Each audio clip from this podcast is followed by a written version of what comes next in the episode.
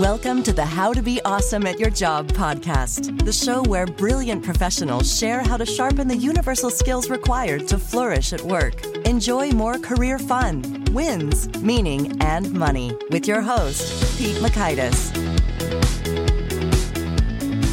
Hello and happy new year, and thanks for joining us for episode 827 with Leanne Davey. Leanne had so much fantastic insight about conflict and what it's really about and how to deal with it and the emotional pieces. So, basically, a boatload of insight in a fantastic way to kick off the new year. So, you'll learn one, why facts won't solve a conflict and what will, two, how to productively respond to harsh criticism, and three, what most people get wrong about feedback. So if you want to check out the show notes or the transcript or the links to items that we've referenced, please pay us a visit over at awesomeatyourjob.com slash EP827. And while you're there, please check out some of our goodies. I know January we have a lot of new listeners historically is a pattern. So if that's you, I want to say welcome. It's so awesome to have you and give you a little bit of extra detail about the cool stuff you can find at our website, awesomeatyourjob.com. If you've heard this message a hundred times, feel free to skip ahead a few minutes as I orient some new folks. So the scoop is we have so much good stuff there. We've got transcripts. We've got every episode we've done 827 of them now and it's tagged by the topic and the competency that we've covered. So that's pretty handy. We've got some email goodies in terms of the 10 Days to Winning at Work email course, which shares some great tools you can use to slash some of the wasted time out of the work week so you have more time for the fun work or just to get home earlier. And we've got the Gold Nugget summaries, which summarizes the actionable pieces of each interview in an email you can read in about three minutes, as well as unlocking the vault of the archive of all 827 of these such summary nuggets. We call those the gold nuggets. And you can find all of that at the website awesomeatyourjob.com. So I recommend that you you dig it, you have some fun, and you might start if this is your first episode to get a feel for what we got by listening to the very first episode, 000, and then A, B, C, D, E, F. yeah, there's six of them, uh, which will give you a taste for, oh, okay, this is what this podcast is all about. If you're just joining us in the new year, as many people do. So, so great to have you. Thank you. Would love to hear from you. My email is pete at awesomeatyourjob.com. And that's that story. Let's hear Leanne's story. Leanne Davey is a New York Times bestselling author. Her most recent book is called The Good Fight Use Productive Conflict to Get Your Team and Your Organization Back on Track. She's a contributor to the Harvard Business Review and is called on by the media for her leadership, team effectiveness, and productivity expertise. As the co founder of 3COZE Inc., she has companies such as Amazon, RBC, Walmart, UNICEF, 3M, and Sony. Leanne has a PhD in organizational psychology. Big thanks to Leanne for sharing her wisdom with us. And big thanks to our sponsors. Check them out. One sponsor to check out is LinkedIn Jobs. Did you know that you can post a job for free at linkedin.com slash be awesome? And with a fresh year, perhaps you're like many small business owners looking for some fresh insight and talent to make 2024 extra amazing. Well, LinkedIn Jobs has created tremendous tools to help you find the right professionals for your team faster and free. I love how they make it so easy with their promotion and selection tools. LinkedIn isn't just another job board. No, no, no. LinkedIn has a vast network of more than a billion professionals, which makes it the best place to hire. Here's some fun facts 86% of small businesses get a qualified candidate within 24 hours, and small businesses rate LinkedIn jobs number one in delivering quality hires versus leading competitors. You can post your job for free at linkedin.com slash be awesome. That's linkedin.com slash B E A W E S O M E, as in you are being awesome, be awesome, to post your job for free. Terms and conditions do apply. Now, here's Leanne. Leanne, welcome to How to Be Awesome at Your Job. Thanks, Pete. I'm pretty excited to be here.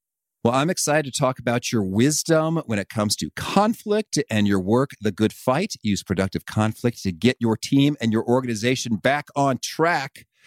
And this is a weird segue, but one time I had a consulting project where we had to get one of the world's largest bakeries, a huge factory for cookies and crackers, back on track. And I learned that you have a special love for factories. What's the story here? Since I was a little kid, I used to watch this television show that they did factory tours of things like how do they make crayons? And that one's really stuck with me for 48 years, I think. And so I just developed this lifelong fascination of how factories work. And not only do I watch the shows on TV, but now every chance I get, I will tour a factory. And I have also been to a large industrial bakery and watched them make chocolate lava cakes. I have been been to the factory where they make edge shaving cream and Glade candles. And so, and the best one, of course, the Mars chocolate bar factory. So it's just, I love how the machines work. Industrial engineering just gets me really excited. I did not have any of the skills to study it or do it professionally. So I just hop on as a spectator whenever I can.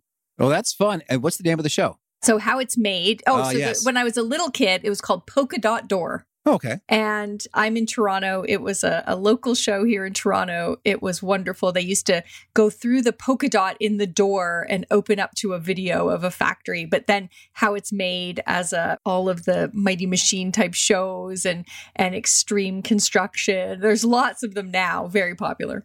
Oh, that is fun. I heard, I believe it was the I Love Marketing podcast. Uh, one of their hosts suggested that is a good exercise for marketing business folks because it just gets, I don't know, I find I've only done it like four times, but I found what I did, there's a bit of like awe yeah. and inspiration yeah. that gets my mind noodling on, well, huh, what's my product, a podcast? How does that get yeah, what are the steps? Yeah, what are my bottlenecks? What what can be improved? Right when I learned that I wasn't going to be good at engineering or building it, I started to think about the modern economy and what's the equivalent of a factory or a machine in the modern economy. And of course, the answer is it's a team, mm-hmm. right? In knowledge work, the team is the machine. And so I was like, oh, I can do psychology. that comes naturally. So that's where I still think of it as machinery in a sense, but it's just human machinery. Yes. Well, oh, Leanne, you did the the work of the tricky segue for me because let's talk about these machines and and sometimes things are not quite functioning properly in the realm of of conflict can you share with us what do most people get wrong about conflict or, or what have you found supremely surprising fascinating counterintuitive in terms of your discoveries within this topic yeah teams don't have enough conflict okay not enough i've heard that before uh, I think it was Pat Lencioni who mentioned it on the show. Please unpack that for us.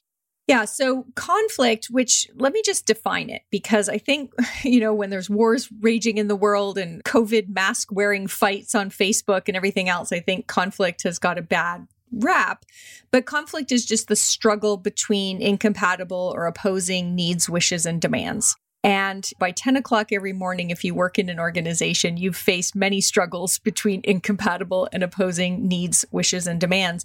So, if we're going to take a limited number of resources, a limited number of hours in the day, people who are overtaxed and overworked, and decide what's the most valuable thing we can be doing with their time, that's going to require conflict because there are many things competing for their time and attention. If we're going to look at a plan and not just rubber stamp it, but look at what are some of the assumptions, what are some of the risks that takes conflict.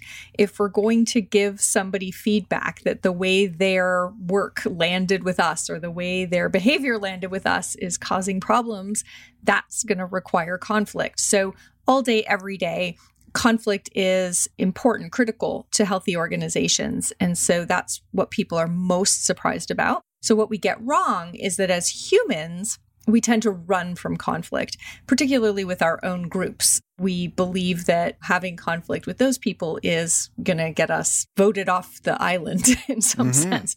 And so we have far too little productive conflict. And then we can also talk about, on the other hand, we tend to have uh, far too much unhealthy, unproductive, harmful conflict. So we're getting it wrong. We have too little of what I call tension, which is the kind of conflict that stretches us and helps us grow and learn and optimize solutions. And we have too much friction, which is the kind of conflict that is about not listening, not budging, not learning, that wears us down.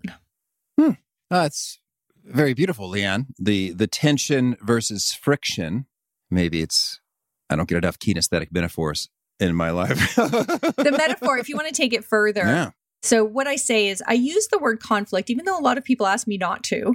I use it because I don't ever want folks to have the expectation that it's not going to be uncomfortable. Mhm. It is uncomfortable. Even the healthiest, most productive conflict is uncomfortable. But I always say tension is uncomfortable like yoga. Yes. So it's uncomfortable. I was thinking weightlifting. Uh huh. Yeah, that one as well, right? But in both cases, weightlifting and yoga, the stretch of that tension is constructive. It builds muscle, it enhances flexibility, it makes us better. But on the other hand, friction, if you want to play with the metaphor there, is like getting a blister. Yeah. And there is nothing good to be said for a blister. It is that chafing, agonizing, red raw kind of feeling. So we want more tension, more of that yoga weightlifting stretch, and we want less friction.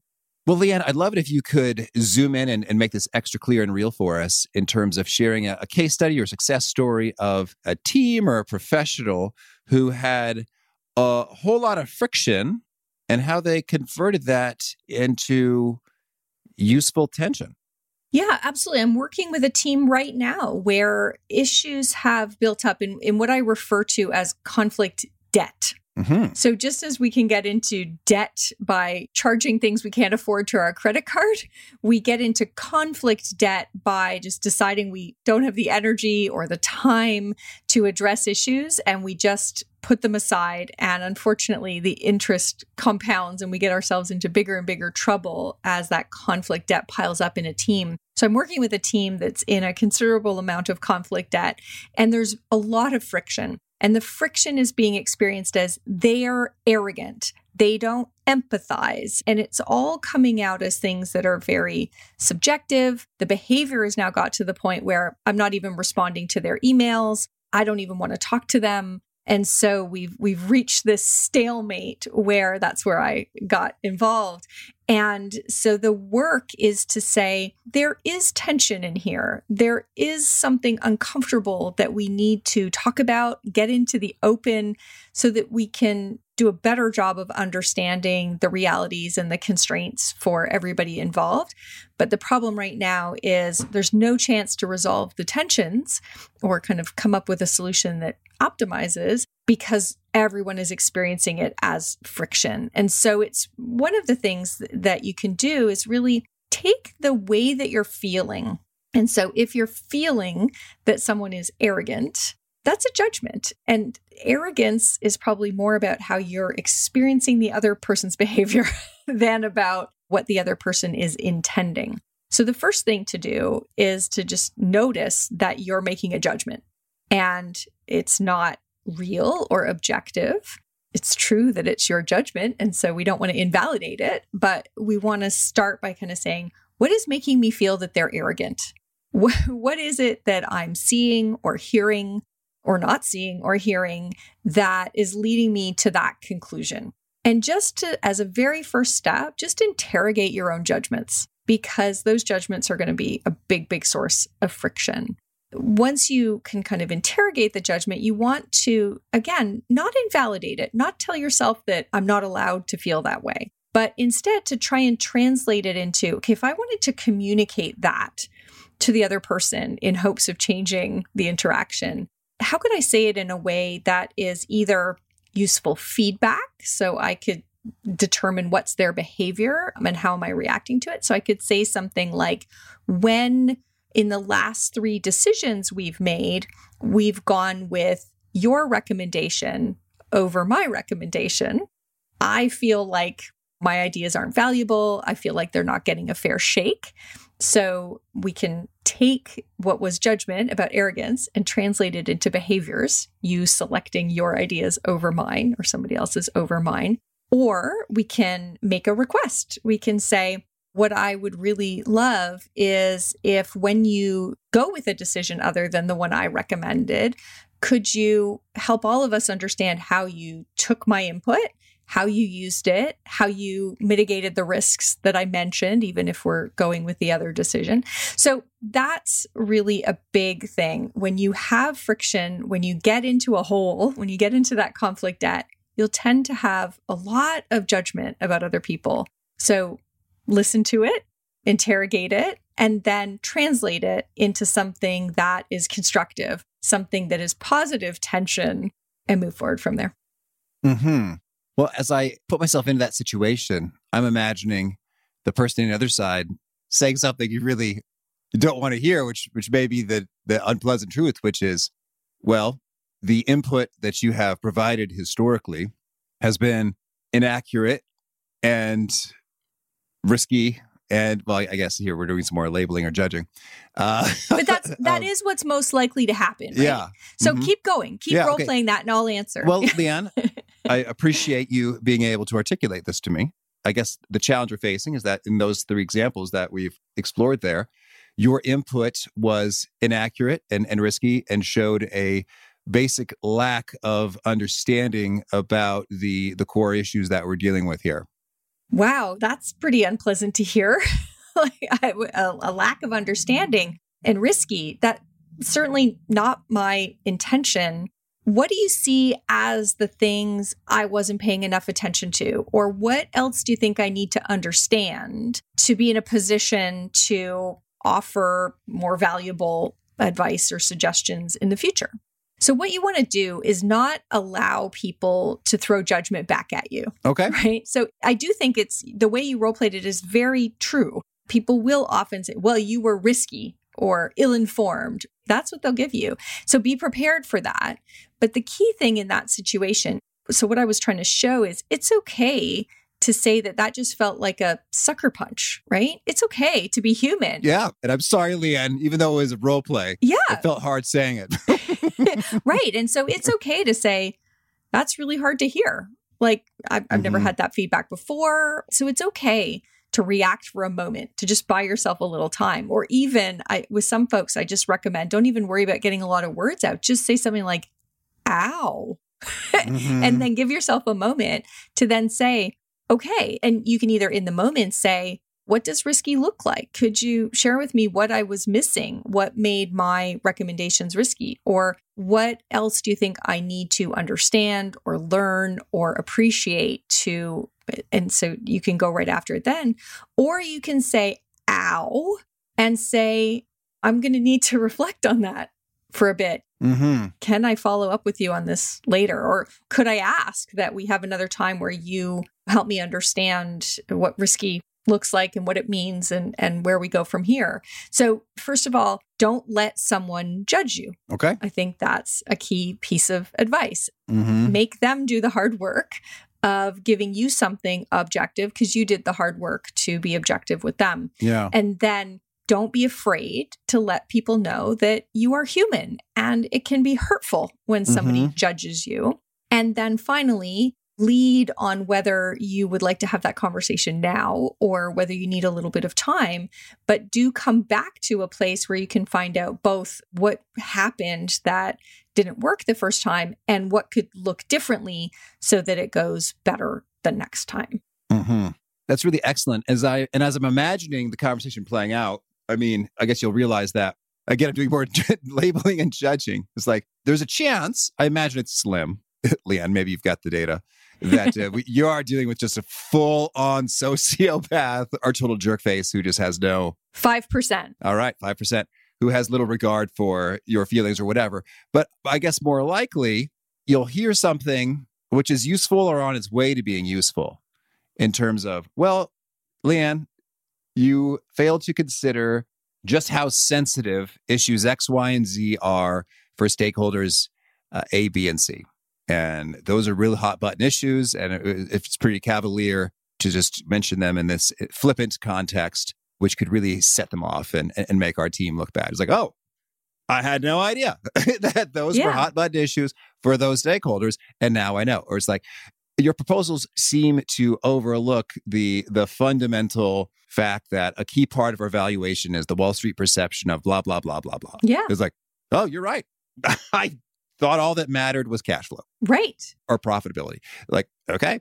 Hmm. So that could indeed unlock some insight or Often that's the problem with feedback is it remains into in this fuzzy land in terms of right. You just need to be more of a team player, Leanne. Right. So let, let's stop on feedback for a moment Yeah. because I feel really passionately about this one. What the vast majority of people call giving feedback is actually making evaluations. It's not feedback at all. So feedback, true feedback, is to give the other person new insight about how their behavior is impacting you. Mm-hmm. So I could say, Hey, Pete, when you sent me information to prepare for this conversation, so that's totally objective. It's it's That something you did.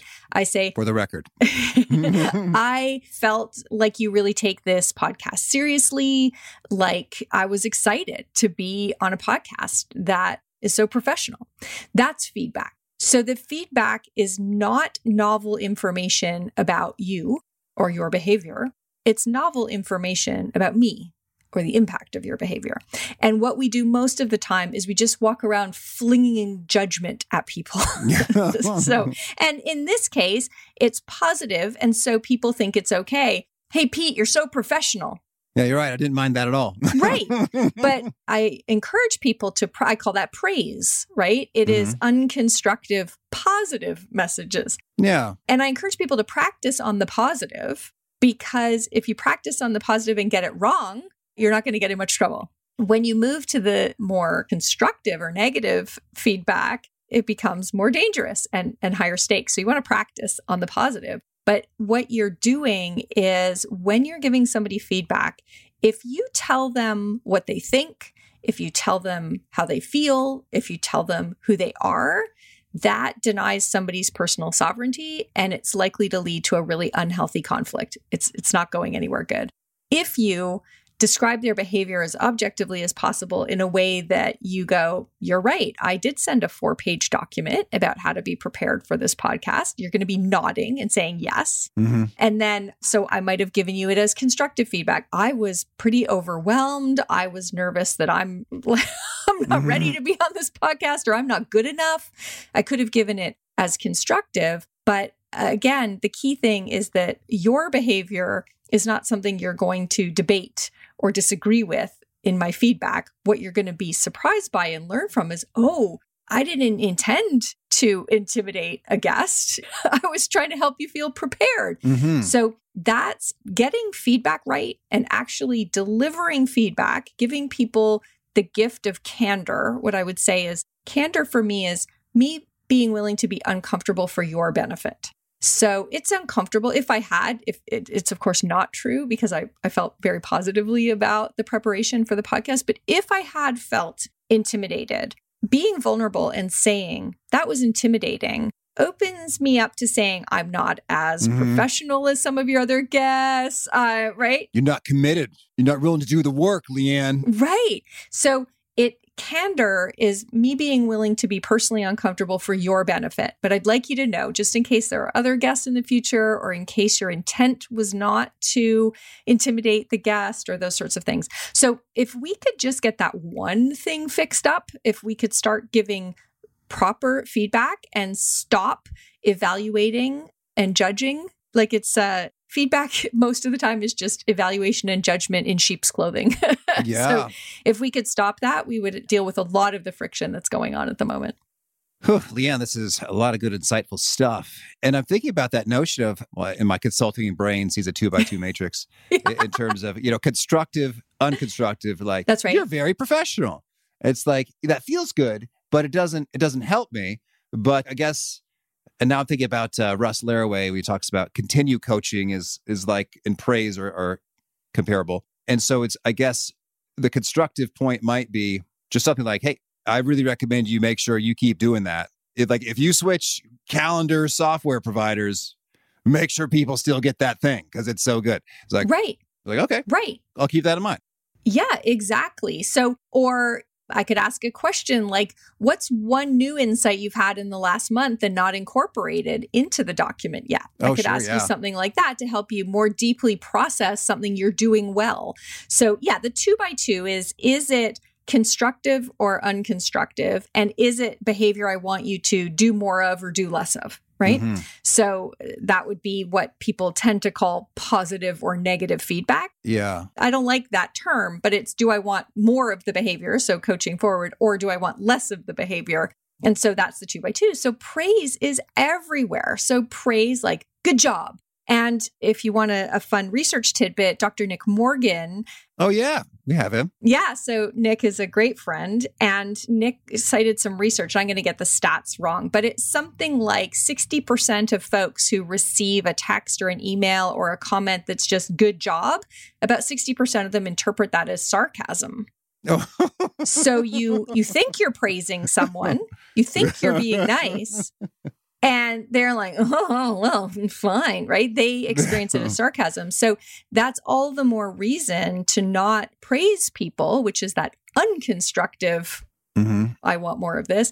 And instead to go to the effort that we are talking about of giving positive feedback. So when you sent out that document, I felt so prepared. I felt confident signing on today. I'm really interested. Are there any new things you've realized that you haven't added to the document yet? That's that handing that baton back to you to process it a little bit more deeply. One of the things that's good about that is lots of people don't like getting that positive feedback. They're a little squeamish or awkward or uncomfortable about it. So they just let it float away. So by asking you a question like, what's one insight you haven't incorporated yet, it forces you to process that positive feedback, to work with it, to internalize it a little more so it makes it stickier. Mm-hmm. On the behavior we're trying to get less of, asking the question is really so in the case of where we're talking about being less arrogant, uh, saying something like, How do you want to be perceived by your colleagues in operations? would be a way of forcing the person to process, oh, okay, if you're telling me that the way this lands as I'm smarter than everybody else, processing the question of how do I want to be perceived forces me to work with that information again, making it stickier. So, yeah, so the great pieces of of good feedback are sort of orient the person to the situation, describe their behavior, then give them an insight about you, and then pivot the conversation to processing it more deeply and what am I going to do with that information.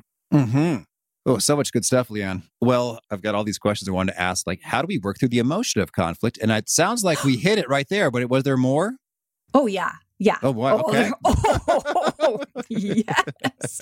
Okay. Emotion is a big, big, big, big, big important topic for me we're not good at it. And a lot of our conflict debt is because we we don't want to broach the topic because we fear triggering an emotional reaction. And sometimes that's a very positive thing. It's like i don't want to hurt these people. I care about them. And and sometimes it's a bit of a selfish thing. I don't want them to not like me anymore or mm-hmm. i don't mm-hmm. want them to yell at me because that would scare me. So one of the things we need to understand is that i say this all the time facts don't solve fights Okay. Period. And if wearing masks debated on Facebook is not the perfect evidence that facts don't solve fights, I don't know what is. But you coming up with some example of where two people were wearing masks and they both got COVID, and therefore, isn't it clear that masks don't work? And me posting back some article from Science magazine with showing respiratory droplets, you know, nobody is changing their mind. based on that fight with facts. Instead, we need to understand that fights are about values and beliefs and things that matter. And so emotions are simply clues that we that I always talk about this as if the dragon starts to breathe fire, you know it's protecting treasure. So the facts are just the wall of the castle. They're very unimportant. But if the dragon is breathing fire, yelling, crying, getting angry, pounding the table, then that's your clue. Emotions are a very, very helpful clue that there is something going wrong, that there is a value that they hold dear that feels at risk, feels threatened. And that's why you're getting the fight that you're getting. So, emotions are one of the most important data sets we get in organizations. And emotions don't always come out as yelling or tears. Uh, one way emotions often come out is people start to dial up their language. So all of a sudden, their sentences are including, well, you always, and we never, and every single, and we start mm-hmm. to use mm-hmm. absolutes We start to see sarcasm pop in to people's comments. So all of those things, whether it be tears or sarcasm or any of these other examples, are, are just signs that there's emotion present, which means there are values at play in this conversation. And so trying to put more facts or take facts out of the brick wall is not going to help. What you need to do is get the brave knight to lower the drawbridge so you can come in and you can find out what's actually going on. So I think emotions are an, a different metaphor. If, if you don't like the fire breathing dragon metaphor, a different metaphor is emotions in the workplace are a lot like pain, not something you want very often, but very useful if there's an injury because they tell you to slow down and stop and pay attention and it gives you the opportunity to to figure out what's actually going wrong. So i find it, we treat emotions as something to push through as quickly as we can to suppress to invalidate to just say well this is business not personal or suck it up buttercup. When emotions are one of the most valuable data sets that we have in an organization and it's really it's so important that we use those data to figure out what is this fight actually about. hmm And so when we talk about values, well, I've seen long lists of of values. Yep. And I guess I'm also thinking about fundamental human needs in my head is Marshall Rosenberg's uh, nonviolent communication, mm-hmm. talking about our. I felt like my need for respect wasn't being met, and so I, I felt angry. And so, w- when you say values, are you thinking about a short list on a menu, or are you thinking about it could be hundreds of things? Yeah, I think it can be hundreds of things. So I was working with a, an organization, a high tech computer organization, and we were debating about whether they needed to do a, a layoff or not. And the CEO was advocating pretty strongly against it, while the general manager of the unit that was in the red was advocating pretty strongly for it. And they really, there was a lot of friction. It wasn't a constructive conversation. And so, one of the ways to get values on the table in business is to ask the question okay, what are the criteria for making a good decision here? Because it's kind of code and people think that that's an okay thing to say in the business world where what do you value it just mm-hmm. doesn't feel like so when i said that the general manager said well I really value performance. I am here on behalf of the shareholders to make sure this business is profitable and and I wear that responsibility very heavily. And then the CEO interestingly said, "Well, you know what, for me, I feel like tech companies have mojo, and if you lose that mojo, that's worth more than a couple of quarters in the red. You don't get it back. And so I'm thinking about that. Now, Liane, if I could time out for just a moment, mojo uh, could be defined a few ways. Could you unpack that a smidge? Yeah, absolutely. So Silicon Valley companies, and actually, this is a great time to be saying that, right? Their valuations, both in the stock market, but also in the eyes of potential employees or users, you know, they are often quite disconnected from reality. they are not about how much revenue or profit the company makes. There's just something more about brand, more about hype, more about excitement some companies have momentum behind them and some don't. And this was a company that had a lot of momentum. It was seen as a cool company, a company people wanted to invest in, a company people wanted to work for. And so the CEO's concern was that if we do our first layoffs, then the big risk is that uh, we lose that and we never get it back. We never go back to being a company that's never let a single person go. So this was a few years ago now, and it was just so helpful to have that on the table. Mm-hmm. And to be able to talk that through because he'd never articulated it. The general manager couldn't figure out why the heck the CEO was willing to have his business be unprofitable. And so once we could talk about that, as these are all legitimate things. Now, how do we balance them? How do we make trade offs among them? How do we decide which way to go? And actually, what was really cool about it is then we got away from the friction and into a really powerful conversation with really good tensions that led to a completely different option, which was we have other business units that are quite profitable at the moment. Could we move some of the folks, the really key talent, over to the other unit for a while, make some real progress there? Never have to let go people who would be very hard to replace, but also give the other business a little bit of a chance to, to recover, cut its costs. And so once we got to everybody feeling heard, everybody feeling that the things that mattered to them were part of the equation for the solution, then they just got so much more creative. Then they got out of this adversarial scenario and into let's really think about this together. If we're trying to solve for profitability of the business, if we're trying to solve for keeping the mojo of the company, others then started to add. The chief technology officer was the one who raised the issue that these are people with specialty skills that we've been training for 10 years. If we lose those, we don't get them back. So he was his addition in things he values to the criteria conversation is what unlocked this possibility of could we second them into a different part of the organization. So when we feel heard, when we feel understood, when we feel like our treasure matters to other people as well, then we settle into all right, now we're smart people trying to figure out how do we balance these things. So it's it's a very very useful and constructive productive conflict technique. Well, Liane, before we shift gears and hear about some of your favorite things, I'd love to hear if there's any super quick and powerful tips and tricks that make a world of difference. Yeah, there really is. And the one magic trick of all of this is that most of the time we walk around the world working so hard to have people understand our experience. As Stephen Covey used to call it, we strive to be understood instead of seeking to understand. So there's a technique I call validation, which is just when someone says something you disagree with or you think is a dumb idea, pause for a moment and instead of shooting down their idea or telling them why it will never work, validate them by saying, okay, so you think we should host a customer event in Q1. So all you've done is reflect and then be curious. Ask, try and understand. That's coming from somewhere, something they value, and just ask a big open ended question. What do you see as the big advantages of that? Tell me your thought process. What got you there? Some kind of a big question. And then listen and ask and, and reflect until you feel confident that you can kind of get their truth out of your mouth. Then you might say, okay, so for you, you're you're worried that our marketing launch didn't bring the benefits of this new approach to life for our customers. And until they feel it in a different way until they can maybe put their hands on the new product, you don't think sales are going to go up. So that's why doing an event in person feels like the right solution for you. What you'll find is when you speak their truth, even more importantly, when their truth comes out of your mouth before your truth does, it will be an entirely different conversation. It will shift to truly a conversation, a dialogue, and it won't be a fight. Then, what's cool about humans is we work on reciprocity.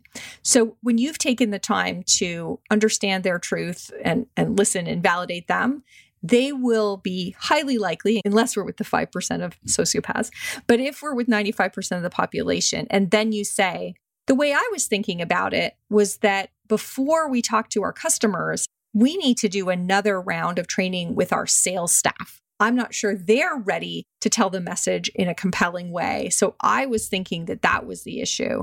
How do we get the right balance between our sales team and, and going directly to our clients? Or you can ask whatever other question. But when you've spoken their truth first, when you've added your truth not as something more right or more worthy, but you've added it as a second truth, and then you've pivoted to, hmm, okay, what are our options here? How do we deal with this?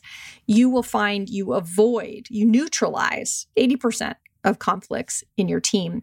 And the one thing I know you have a young one at home, I have a 20 year old and a 16 year old daughter. And this method, it got me through the entire teenage years. if you validate a teenager, if you make them feel heard, if you're curious about why that's true for them and you get their truth out of your mouth first, uh, they actually will hear you out. They will let you coach them. They will stay with you. So this technique my guess is every single person listening will be able to use this technique today at some point because mm-hmm. we we tend to do the opposite we invalidate people we push for our truth or why our idea is smarter or all of these things first and if we flip the order and said, okay, let me make sure I know your truth. And as soon as we both know that I know your truth, then I'll add mine. It changes everything. Mm-hmm. Thank you, Liane. Well, I, am curious, could you, any particularly memorable exchanges with teenager yes that you could yeah. share with us as an illustration it's like oh that's how it's done i'm going to first tell you how how not to do it because okay. it's memorable because i did it wrong when the elder one was in grade 10, uh, she was taking music because she loved music. And she came home one day and proclaimed that she hated her music teacher. And I blew it. I kind of looked at her. I don't like the word hate, and I definitely don't like it aimed at a teacher. So my response was, You don't hate your music teacher. Which, if you remember, we were talking about the cardinal rules of respecting someone's sovereignty mm-hmm. telling somebody else how they feel is not cool, not okay. allowed. And so I blew that. So it took me about three weeks to earn back the right to talk to her about this. And what you say, I do too. You don't understand, mom. Shut up. Well, she started and then she just stormed off. Okay. The heavy thumps up the stairs and mm-hmm. the the dramatic slamming of the door.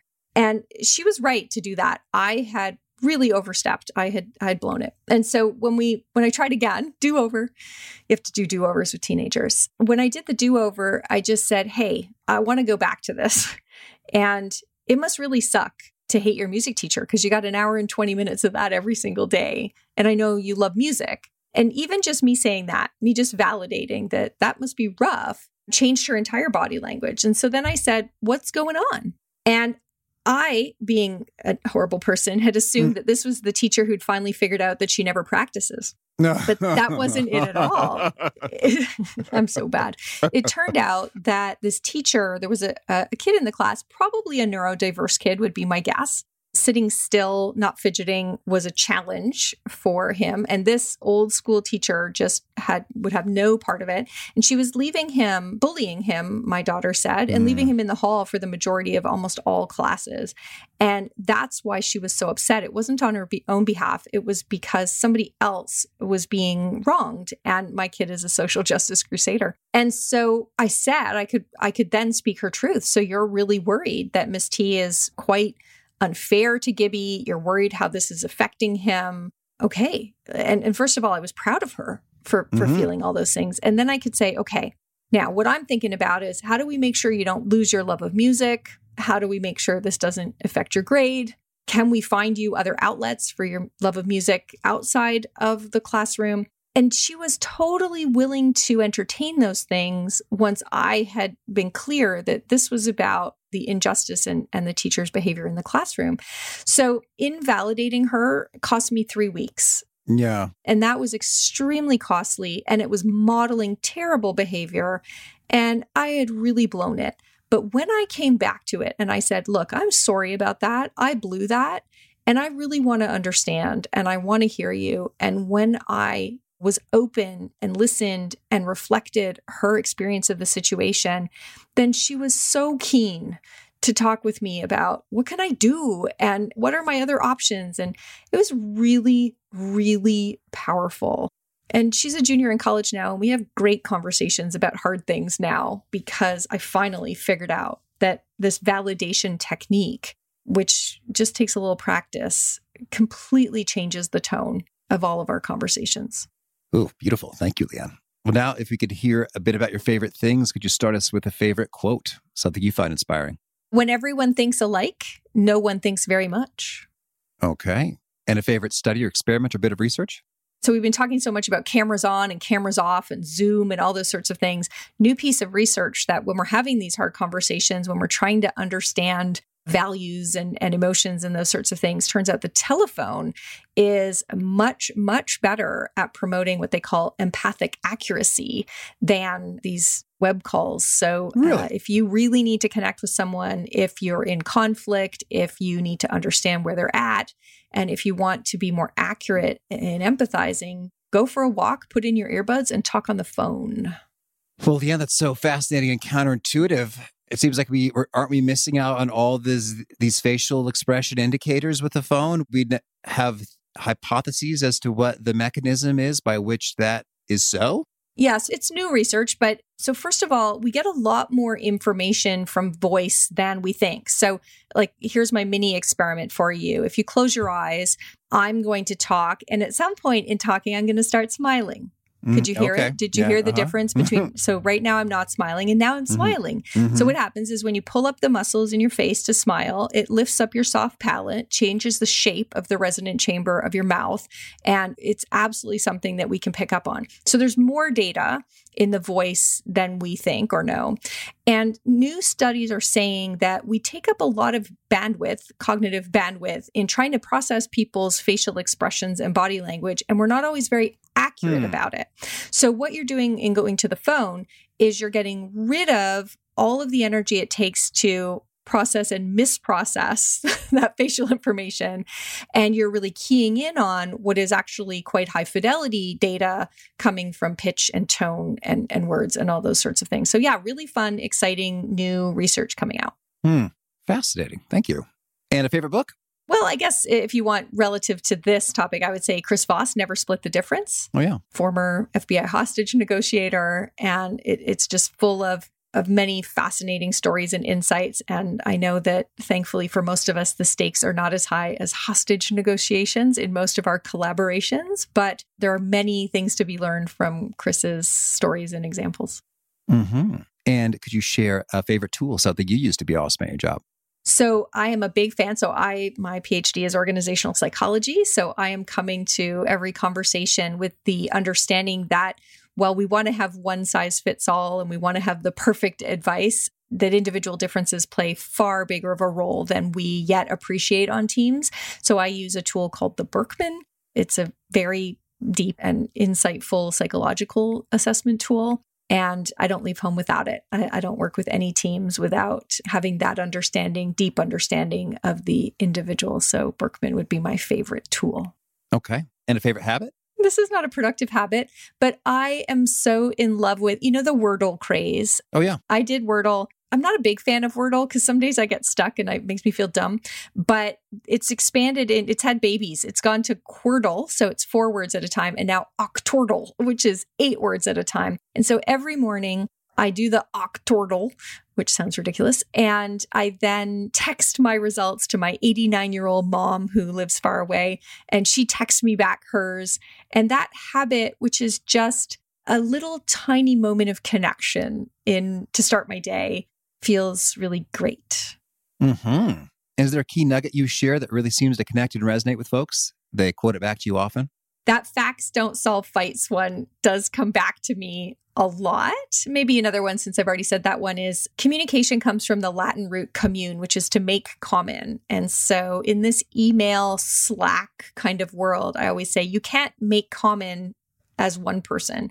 So you can't communicate to someone, you can't communicate at someone, you can only communicate with someone. So communication cannot be accomplished on your own. You cannot send an email and check off, I have communicated. You only communicate when it's actually being a two way process and you have made something common. And in conflict, I think we we communicate with each other far too seldom. So that might be another thought that is helpful to folks. Who have you communicated at that you need to communicate with? Mm-hmm. All right. And if folks want to learn more or get in touch, where would you point them? So if you want to come and interact with me, I always talk about LinkedIn as my couch. Come and sit on my LinkedIn couch and let's talk about interesting things about making teams happier, healthier, and more productive. And if you want to dive into the treasure trove that is about 500 articles and free resources, that'd be my website, lianedavey.com. Okay. And do you have a final challenge or call to action for folks looking to be awesome at their jobs?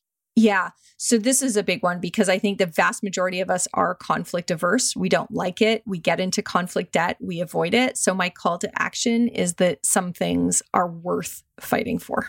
Mm-hmm. Liane, this has been such a treat. I wish you much fun and productive conflict in your interactions. Thanks so much, Pete. I have had a blast. Wow, Liane said so much good stuff in terms of feedback, what's really handy and why it's tricky. So much to consider, unpack, and chew on there. And the notion that facts don't solve fights. And when there is a whole lot of emotion, we're dealing with a value, with the dragon and the treasure. So good. And that helps me stay in curiosity longer, which Michael Bungay Stanier talks about in our previous conversations with regard to coaching and how useful that is. but you say, oh, interesting.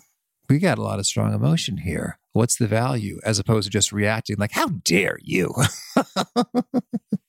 and, you know, lash back right at them or something.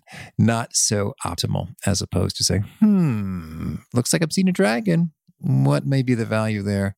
Let's dig in. Oh, and we get to the root of it as opposed to say, well, check out my facts and why they're better than your facts. So much good stuff from Liane. Again, the show notes, the transcript, the links to items we've referenced are over awesomeatyourjob.com slash EP827. Hope to catch you next time and peace. Thanks for listening. To get the most out of the show, we recommend two key things. First, check out the extra resources at awesomeatyourjob.com. You can find this episode's transcript and links, as well as the perfect episode for your situation. You can search the full text transcripts of hundreds of episodes or explore episodes tagged by topic and competency covered. Second, subscribe to the podcast and get future episodes automatically. You can subscribe by telling Siri and several other smartphones and speakers, subscribe to the How to Be Awesome at Your Job podcast, or by tapping subscribe in your podcast player of choice. If you'd like some extra help figuring out podcasts and how subscriptions work, visit awesomeatyourjob.com slash subscribe for guidance. Hope to catch you on the next episode of How to Be Awesome at Your Job.